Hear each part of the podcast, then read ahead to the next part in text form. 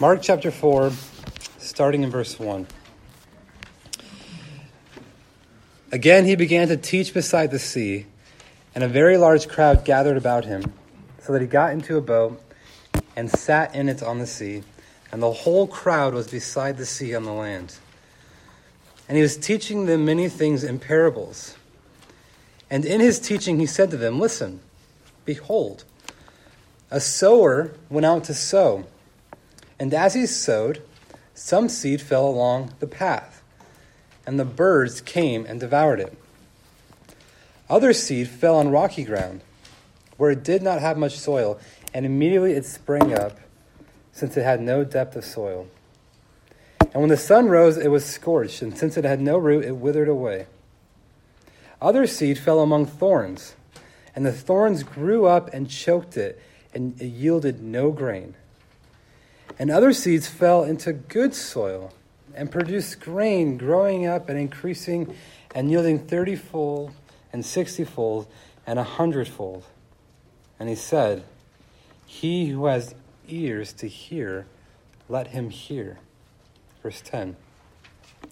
And when he was alone, those around him with the twelve asked him about the parables.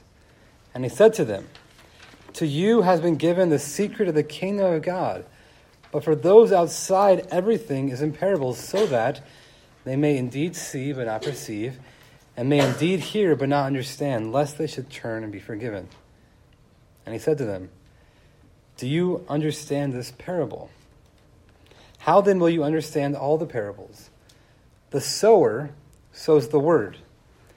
And these are the ones along the path where the word is sown. When they hear, Satan immediately comes and takes away the word that is sown in them. And these are the ones sown on rocky ground, the ones who, when they hear the word, immediately receive it with joy. And they have no root in themselves, but endure for a while. Then, when tribulation or persecution arises on account of the word, immediately they fall away. And others are, on the, are the ones sown among thorns. They are those who hear the word, but the cares of the world and the deceitfulness of riches and the desires for other things enter in and choke the word, and it proves unfruitful. But those that were sown on the good soil are the ones who hear the word and accept it and bear fruit thirtyfold and sixtyfold and a hundredfold. Let's pray. Lord, we come to your word asking that you bless our time. Lord, I, I pray that we come to understand this parable of Jesus in a way that um, that changes us, that that doesn't just become something that we, we know a lot about in this familiar story, but it actually changes the way we think about being a disciple of Jesus. Help us, Lord, to be receptive to your word in this time, we pray. Amen.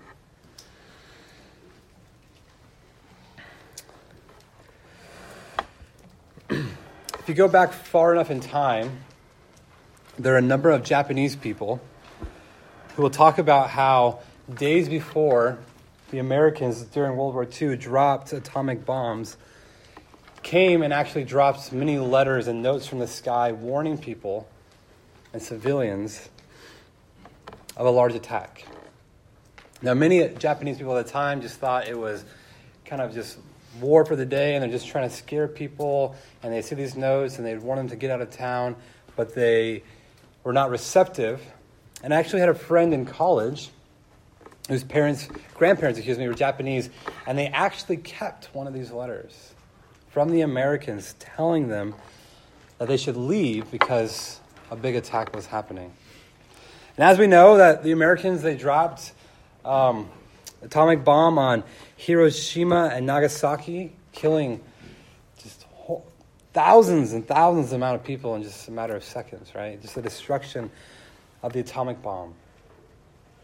And I, I just kind of like, when he told me that story and he showed me pictures of it, I, I found it fascinating that I've never really heard that part of the story that Americans they realized the seriousness of dropping the atomic bomb, and they, they guess they tried a little bit to warn people of what was coming.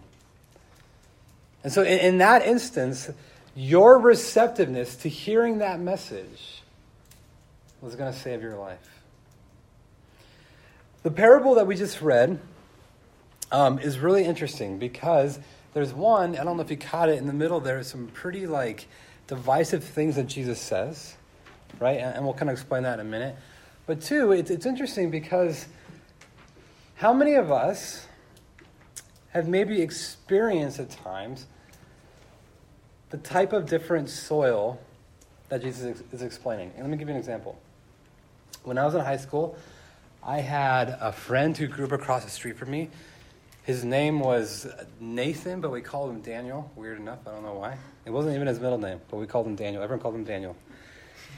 And um, he grew up Catholic, and his parents went to the Roman Catholic Church in town. But he would come to youth group with us, and he came every week, and he went on all the retreats, and, and he was a, a fairly active member in our youth group. And I remember having conversations with him. I rode the bus with him. Again, he lived across the street. I was at his house. He was at my house. Pretty close friends. And we would talk about the Lord. We would listen to the same music. We, we both fell in love with Relient K at the same time. Yet at, at one point, fascinating enough, his parents made him go to confirmation at his Catholic church. And he had friends there who um, liked to smoke a lot of weed during confirmation classes at the Catholic church. And so he participated.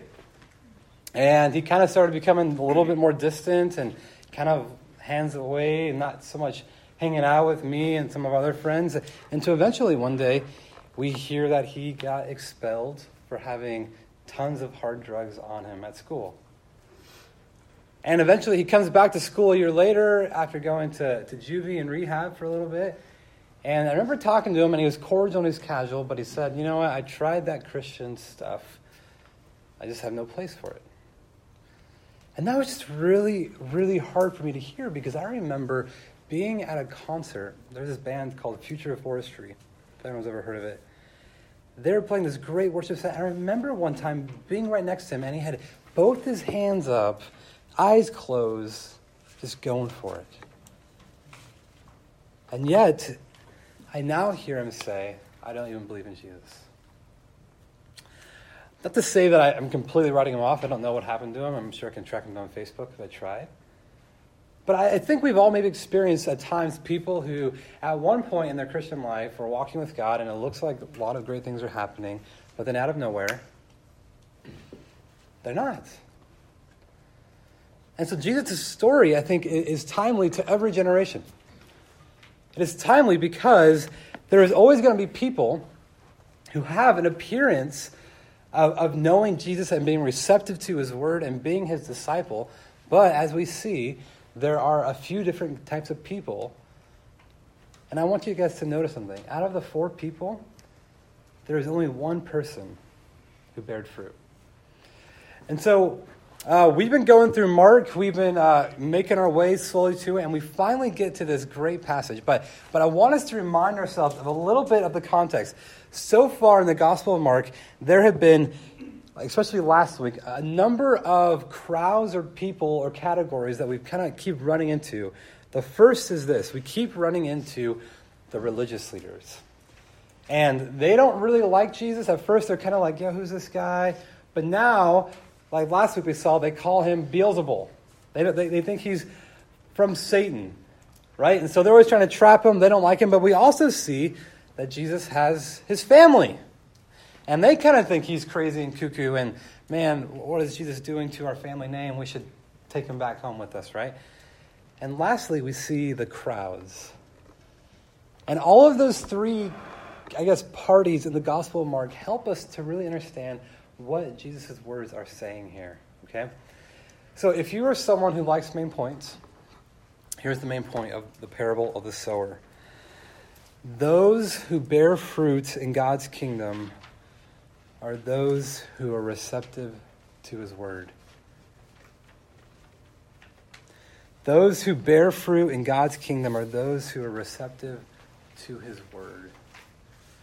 So, what I'd like us to do as I mentioned, there are four different people described here, four different persons. And I would like, and, and unfortunately, I was kind of that, that typical pastor, and I alliterated all the, the people, right? So they all start with a C. I know, I'm that guy, I did it. And so um, I just want to briefly explain. So Jesus kind of gives like this, this random parable, and you're like, what is it saying? And then he kind of gives this one kind of like little two liner where he's like, what in the world does that mean? And then he actually explains it at the bottom. And so what I'd like to do is I'd like to go through the four people, visit back up to the middle section, briefly describe that, and then have our conclusion. Does that sound okay? So, Mark gives us four people, and we can learn and reflect on what it means to have a receptive heart to God's word. All right, let's go ahead and look at verse 4, right? So the first person we see in the parable of the sower is the calloused person.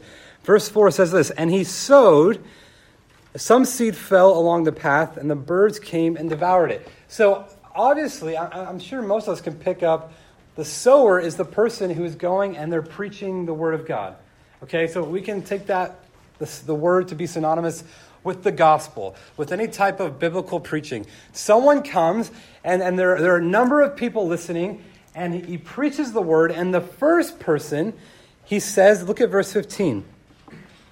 Kind of gives the spiritual example of that person in verse 15. And he says, And these are the ones along the path where the word is sown when they hear. Satan immediately comes and takes away the word that is sown in them. Right? So, kind of the first example Jesus gives is birds come and eat the seed. So, how many of you like to garden? Right?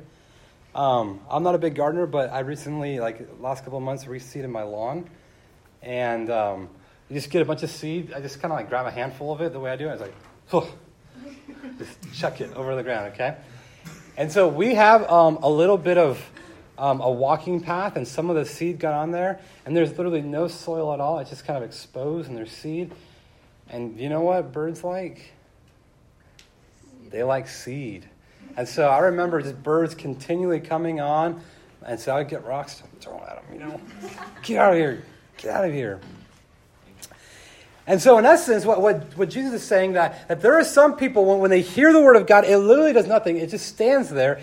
And what happens is Satan comes and he steals the word. In essence, that they have no heart at all to receive the word of God, the gospel, in their life. When I think of people in this category, the callous person, as we call them, I think of people who are so closed minded to even participating in any argument about Christianity. Like a lot of times when I think about modern philosophies like secularism, materialism, when, I think of certain political parties, not, not necessarily right or left, but just certain political ideologies, people who say, man, I cannot believe people would even consider that Jesus was God. I'm reading a book right now by N.T. Wright called Simply Jesus, and what he's trying to do is he's trying to make a bridge, a gap between people who take Jesus to be who he claims he is, the Son of God, that he's God incarnate, and he tries to bridge the gap of people who just see Jesus as a moral teacher, and you are drinking the Kool Aid uneducated if you think that Jesus was actually God. And he's trying to bring both parties together to, to, to help everyone see. But, but here's the part of, of the book that I, I struggle with it's the callous person in the parable of the sower. That there are some people, no matter what you say, no matter how you say it, that they are so closed off to the gospel and to hearing what you have to say about the good news of Jesus that nothing happens. And so sometimes here's, here's the question we have to ask ourselves when we think about the callous person Why do people harden their hearts to the gospel? Why do people want to have nothing to do with hearing about Jesus? Because clearly, Jesus struggled with this. I mean, it, didn't seem, no matter what Jesus was able to say back to the Pharisees and the scribes, it seemed that their hearts were so hardened that they weren't even able to, to think differently.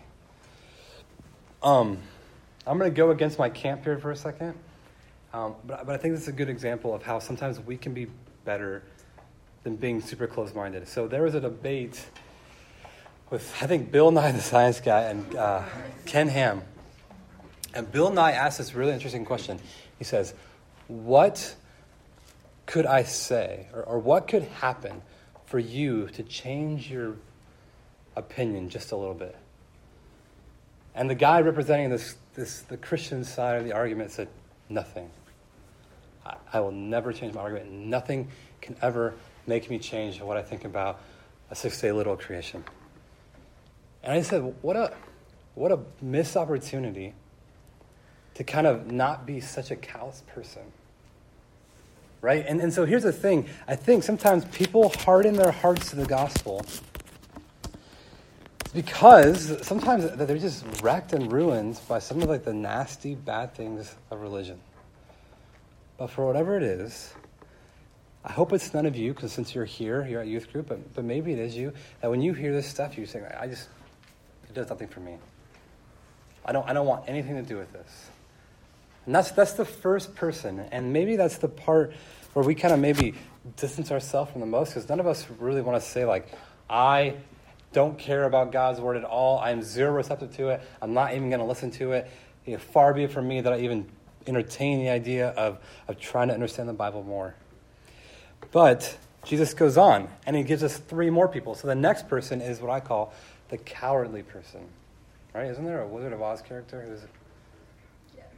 Yeah. The lion. So we can call the second point the cowardly lion person if you really want. So, verse 5, okay, what is it? The plain explanation Jesus says, Other seed fell on rocky ground where it did not have much soil, and immediately it sprang up, since it had no depth of soil. And when the sun rose, it was scorched, and since it had no root, it withered away. So that is kind of the rocky soil, Jesus explains it. But the spiritual explanation, he says in verse 16 and 17, it says this And these are the ones sown on rocky ground, the ones who, when they hear the word, immediately receive it with joy. And they have no root in themselves, but endure for a while. Then, when tribulation or persecution arises on account of the word, immediately they fall away.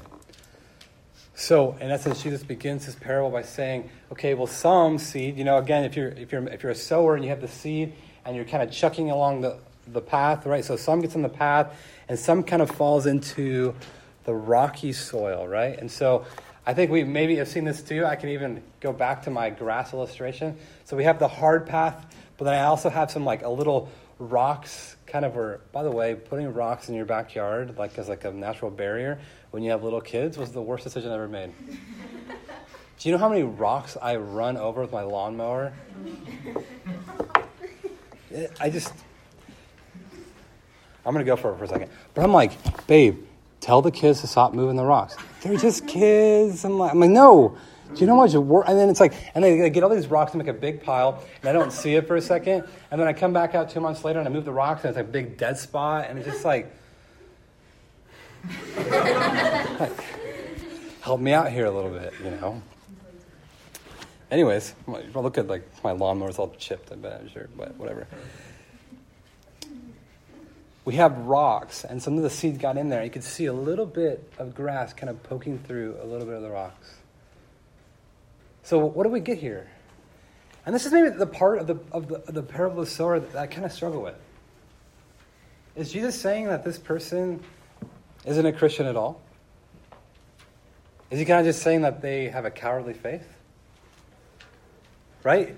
So it kind of, because like, so they hear the word, so they hear the gospel, they're like, man, that's the best thing I've ever heard in my life. And, and they sign up, like, yeah, Jesus, you got it all, man. Like, I, I want to be a Christian. I'm going to love you, Lord. This is awesome. They joyfully, they, not that they just receive it, they joyfully receive the word. But what happens? They have no root, they have nowhere to go. And so the result is that when trials come into their life, when hard things happen to them, what do they do? They fall away. How many of you guys know the song Come Thou Fount? Come Thou Fount right? So I, I like that song a lot, and I remember someone once explained to me this story. So the third verse of that song is really interesting. He says, um, prone to wonder, Lord, I feel it. Prone, he says, I am prone to leave the God I love. And he says, he says, like, God, bind my wandering heart to thee. He says, um, that was the line where he says pretty much like, put me in the, the trap. What is that? Anyone I'm talking about? Anyways, it's okay. So the, the whole song, though, when you, yeah, like the fetter, like bind my wandering heart like a fetter, right? It's like the fetter, you kind of put your arms in, they, they put your head over it, like the medieval thing. Like he, he's literally saying, God, I am so prone to wonder, bind me to you. Bind me to you. Now, what's fascinating about that song is that the guy who wrote it walked away from the Lord. And I think like he almost like he knew it. He, he knew that he was maybe the cowardly person, or maybe the next person, the concerned person. But whatever it was, this guy, he at one point, he responded to the Christian gospel. He responded to being a disciple of Jesus joyfully. He wanted to live for the Lord. But then, whatever happened, trials, tribulations. I mean, I, I just, I know so many people, when, when, when a bad thing happens, that the first thing they do is they, they ask God, how, how dare you do this? And I think the application for us, guys, listen, this is really, really important for you. Are you ready for this? The application for the cowardly person is that as Christians, we do not have a faith that is based off just emotions, but we have a faith that is grounded in the Word of God. Such important words for high schoolers to hear. I said it this morning in church, if, if you happen to be there, but I haven't said it in a while here, so I'll say it again. The Christian life is not always big mountaintop experiences. The Christian life is not always like this big joyful thing. Like a lot of times, guys, can I, can I be honest with you? Like, track with me for a second. Everyone kind of track with me. The Christian life is a lot of ordinary. It is a lot of doing small things that are mostly overlooked over a long period of time. What better example of that than tonight? November 12th, Veterans Day weekend. Going through just another passage in Mark's Gospel. Singing songs where Catherine obviously broke the mic and it's just blowing up. Giving us heart attacks.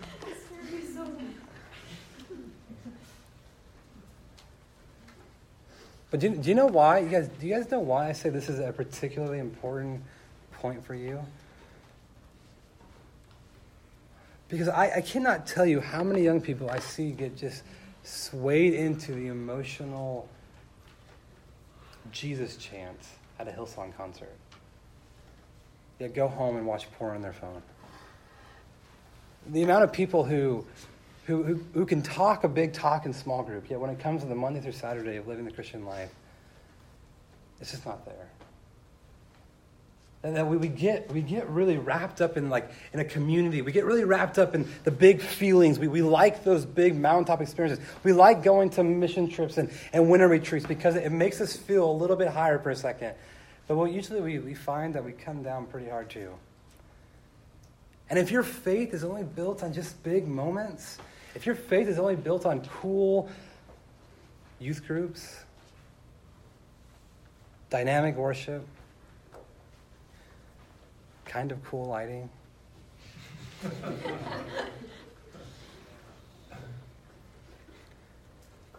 I, I, think, I think Jesus has a warning for us. That our, our faith, it shouldn't be just based on it should be based in our receptiveness to the word. So the last, the last person before the good person is the concerned person. So we had the callous person, the cowardly person, and now we have the concerned person. Verse 7 Other seed fell among thorns, and the thorns grew up and choked it, and it yielded no grain. Jesus goes on to explain this in verse 19. He says, um, excuse me, verse 18. And others are the ones sown among thorns. They are those who hear the word, but the cares of the world and the deceitfulness of riches and the desires for other things enter in and choke the word, and it proves unfruitful. So, again, we, we have four different soils, right? We have four different places where like we get a handful of seed, we check it. The first is the path. That doesn't do anything. Those people are callous. The second is the rocky ground, right? So it grows up a little bit, but it has no depth. It's grounded just in emotions and it eventually dies off. But the third is that they are put on, as Jesus calls them, the thorns. So imagine um, if you have a, a little garden box and you let weeds grow in it. Why are weeds bad for those who are gardeners? Not just because they look bad. Because, yeah, they steal all the good nutrients. They make it hard. They, they crowd out the good fruit, right? And, and so Jesus is saying here that, that there's people, they, they, they hear the word of God, it begins to do something, but what happens is that they feel this pressure that, hey, Jesus is really cool, but I also like having a lot of money. Church is really important, but, but Seahawks is at 1 o'clock. Hey, no, Jesus is really great, but I'm just going to take a time out and I'm going to go to college and I'm going to kind of get some years of experience. And I kind of, after that, I'll, I'll kind of re venture into the church. Hey, I, I really like Jesus, but man, if I don't get good grades in high school, I'm not getting into good college, which means my life is going to be a mess, which means everything matters about what I do today. Imagine living under the pressure of that thought, right? The concerned person has crop, though it stands for a little bit, it becomes useless. The application, I think, for this one, and we're going to move quickly on to the last person where I want to spend a little bit more time, is those who are living for the kingdom of God are more concerned with their obedience to the word and to the things of the world. So, to the, the concerned person, it's almost like they have one foot in, they one foot out. They like Jesus, they receive the word, but, but they're, they're still kind of more preoccupied with all the stuff that's going over here making money, making sure this person likes me, having all the right clothes, getting the good career, being well known by people. And lastly, we come to the converted person. So, verse 8, Jesus says, And other seeds fell into good soil and produced grain, growing up and increasing and yielding 30 fold and 60 fold and 100 fold. And in verse 20, he explains who this person is. But those who are sown on the, what's, what does he say? What kind of soil is this one in verse 20? Those who are sown on the good soil are the ones who hear the word, accept it, and bear fruit 30 fold and 60 fold and 100 fold. What is the point of the parable of the sower? Like I said it earlier, right? The point of the parable of the sower is to get us to reflect and to think of how receptive we are to God's word. Let me ask a quick question. Uh, don't raise a hand. Don't raise a hand. But if someone, their entire life, hears God's word being preached over them, and they never once do anything about it, and they never change, and they never bear fruit, would you be convinced that that person is sitting on good soil? I wonder how many of us, week in and week out, we hear the challenge of God's word. We hear the gospel. We hear, we hear grace. We, we hear that, that, that because of grace, it doesn't demotivate us, it actually motivates us for more godly living. And week in and week out, we hear God's word, and maybe you go to Sunday morning church, maybe you come to the youth group, maybe you go elsewhere to hear God's word. How receptive are you to the Word of God. Let me tell you what I think the parable story is. Those first three soils are people who do not know Jesus as their Lord and Savior. They may for a season have looked like it, which makes it really hard sometimes in the Christian life. It makes it really hard because sometimes people can go to church their entire life and hear God's word being preached, but guess what? They don't have any fruit in their life. You listen, guys. You can go to youth group your entire high school career. You can go to Sunday school your entire life and still not have a receptive heart to the gospel. You can hear the best preachers in the world and still be someone who is either cowardly, concerned, or even worse, callous towards the gospel. How do we know whether or not we are receptive to the Word of God? You ready for this? How do, how do you know if you are really receptive to God's Word? You bear much fruit. You bear much fruit.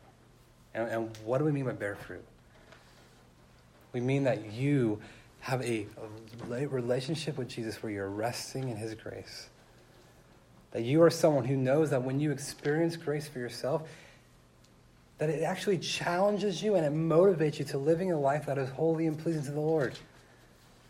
That you are someone who doesn't just hear the word, but you are someone, as James says, you become a doer of the word. That you are someone who, he says, I want to be a beacon of goodness and kindness and love to everyone I come across because of the grace and the love that Jesus has given to me. Those who are actively being receptive to God's word will bear fruit. Let me say it very clear and plainly. To be a disciple of Jesus, bearing fruit is an essential. You cannot be a disciple of Jesus and not be receptive to his word. That is an oxymoron. And the reason why Jesus has to speak in parables and the reason why he has to say that I speak this way in order that they may not understand is because he is so used to people like the Pharisees, people like his family, people who, who no matter what he says, they have such a hard heart that no matter what he says, they will not believe him. But to those who have ears to hear, like he says, to those who have ears, let him hear. He gives them in parables so that they may understand. So therefore, Jesus, he, he kind of gives them the parable to them. But there are people with such hard hearts that they can sit under the Word of God week after week, week after week, and guess what? They never change. What does the parable of the sower mean for all of us? It means one, we need to constantly consider and examine if God's word is bearing fruit in our lives. Two, that we have a accurate definition of what a disciple of Jesus is. It is someone who correctly responds to the word of God. Let me end by saying this. If you are here and you find yourself in a little bit of a frenzy. And you find yourself asking, man, which soil am I in? Man, because sometimes I, I kind of seem like the rocky soil. And sometimes I even kind of seem like, I can seem like that, the concerned person. That person kind of resonates with me. But can I tell you something really quick? If you're really concerned about this, I have, I have good, good answer for you. Good news for you. You can be in the good soil right now. You can choose right now to be good soil. That you'd respond to God's word. That you respond to Jesus. That you would live a life that desires to live out God's word. You don't, you don't have to wonder, in essence. You don't have to kind of go home and say, man, Aaron preached this message. I'm the concerned person. It's just a matter of time before I fall away from the Lord. Absolutely not. Here, every single one of us, the, the, the, parable was given so that we would examine and we would consider, am I in the good soil? And if not, I need to be. And what does it mean to be in the good soil? We know this already, right? That we are receptive to God's word and then we bear much fruit. As a high schooler, you can do this now. And in small groups, we, we could talk a little bit more about what does it look like to maybe to cultivate good soil in our life. That we make time for the word, that we would be eager to listen to it and to obey it. A number of things. But guys, let me be very, very clear. Jesus is not in the business of trying to create insiders and outsiders. In the sense that he wants to look at you and say, uh, you're category two, you're category three, oh, you're a good one. Here's why Jesus gives us this parable to give us the insight and then know about how to discern where we stand with Him. Let's pray. Jesus, I thank you for your word, and I pray, Lord, that you take these take these few moments, God, and you work in the hearts of these students. I pray, God, that we would not assume, but that we would um, just ponder and reflect and think about how receptive we are to your word. Lord, I thank you that, that every week we get the opportunity to come and hear your word. And I pray, Lord, that we would become doers and not just hearers. Jesus, we thank you for the gospel that in you that there is grace and that right now you offer us forgiveness of our sins. I pray that we would cling to you in all things. And we praise in Jesus' name. Amen.